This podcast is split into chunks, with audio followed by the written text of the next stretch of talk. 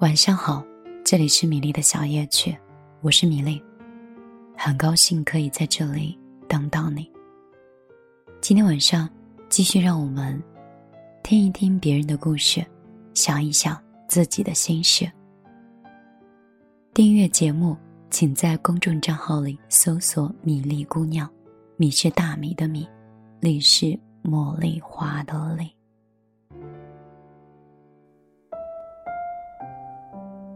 你在线，我也在线，但我的尊严也在线。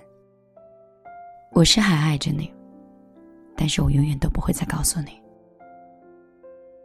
朋友问我，二零一八年你最骄傲的一件事是什么？想了很久，我说，最骄傲的一件事大概就是一段感情要结束了，哪怕是痛不欲生，也没有去祈求和挽留。你说，谁不曾经历过一次不甘心的分手呢？哭到睡着，梦里都能梦到他给自己发消息。迷迷糊糊的打开手机，却发现什么都没有，然后就捧着手机不停的落泪。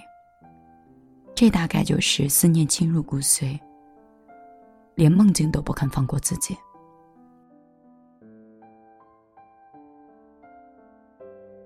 你一遍一遍的翻看着曾经的聊天记录，忍不住去看他最近关注的是什么，听的是什么歌，甚至忍不住对他新发的一段状态揣摩很久。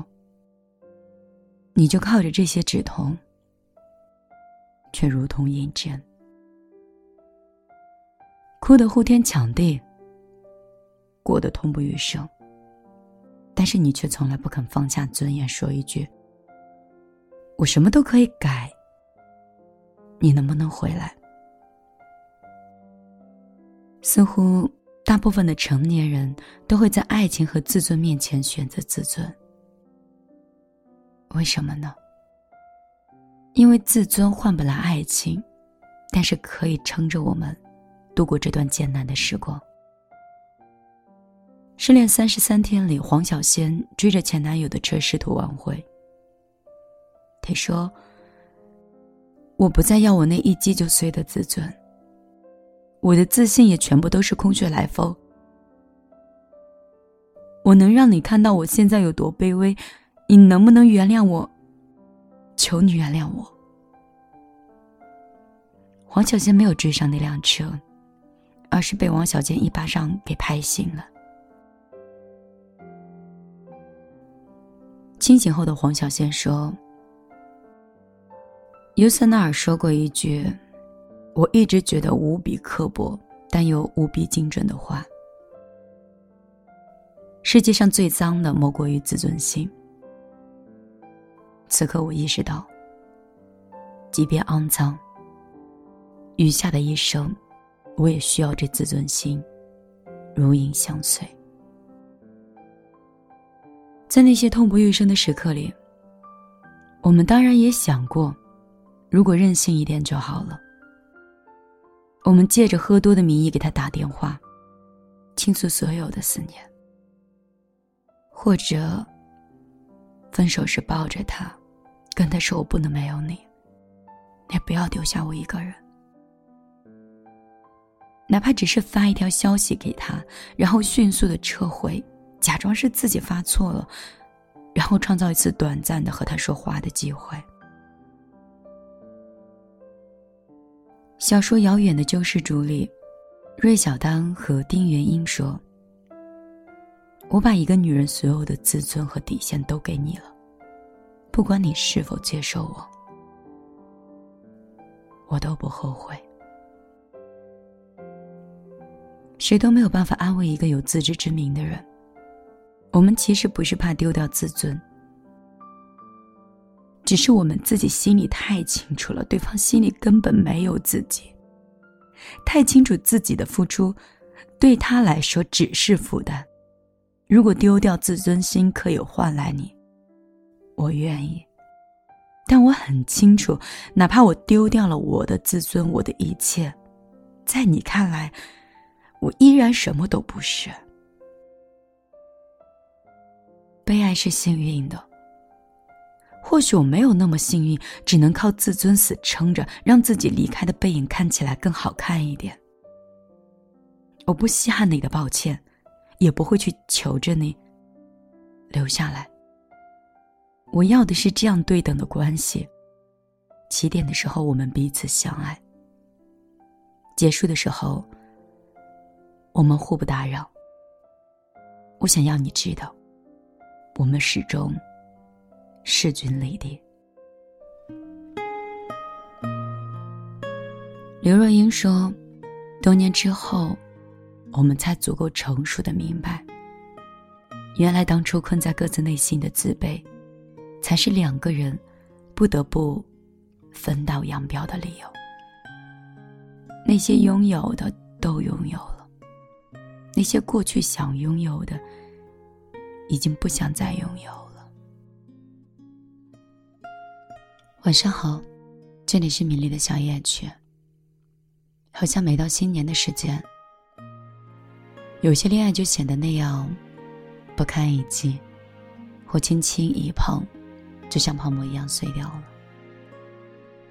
每到年前的时候，就成为了自己精神上很难熬的一个阶段。我总想你应该也是吧，或是催婚、催嫁，催促我们在二零一八年不愿意面对的很多事情，在新的一年，就像是总结一样看得那么清楚。不过，这对我来说倒也是一件好事儿。希望你的心态也是。如果那些不爱你的人，即使是分手了，留在二零一八年又能怎么样？即使是不爱你的人，又带进了二零一九年，他不是还是没有那么真诚和那么深情的爱你吗？那些不喜欢的工作，即使是明年再来又怎样？那依然是不喜欢。虽然我们会迷茫，我们会气馁，我们会自责，但是人生本来就没有那么多好坏，只分我们自己的喜好。只要你无悔，在二零一九年就应该做一些顺应内心的事儿。好了。我今天就陪你到这儿。希望你在回家的返程中，在飞驰的动车上，或是在睡不着的卧铺里，有米粒这样陪着你。即使是找不到一个打电话倾诉的人，我每天都会用这样的方式，一点一点的陪着你。更多节目的话，你可以关注米粒姑娘的公众账号，当然，也可以加我的个人微信：幺幺幺九六二三九五八。我的生活很平淡，同时也很伤感。我像是情歌唱的太深重，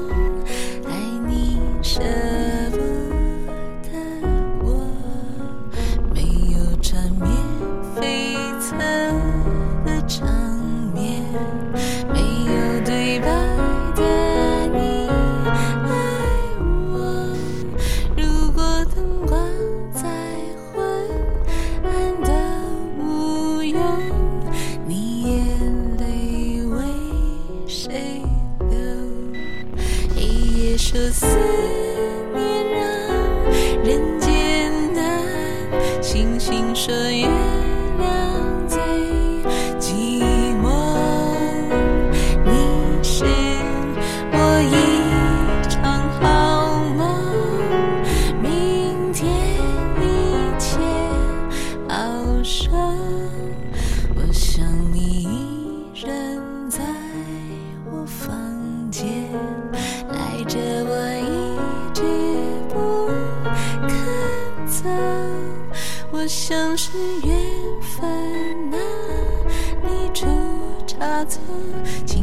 才唱着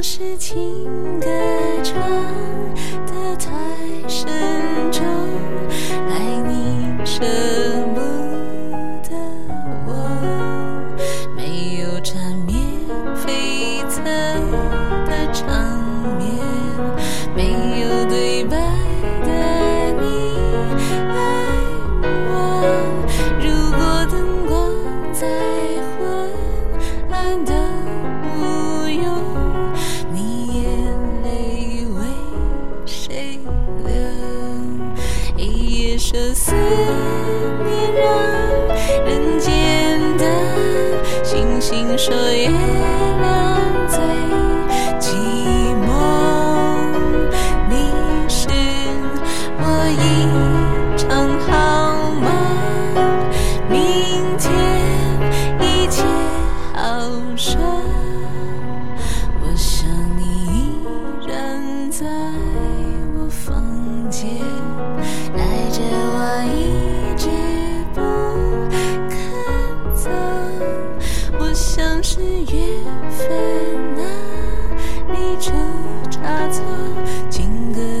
嗯。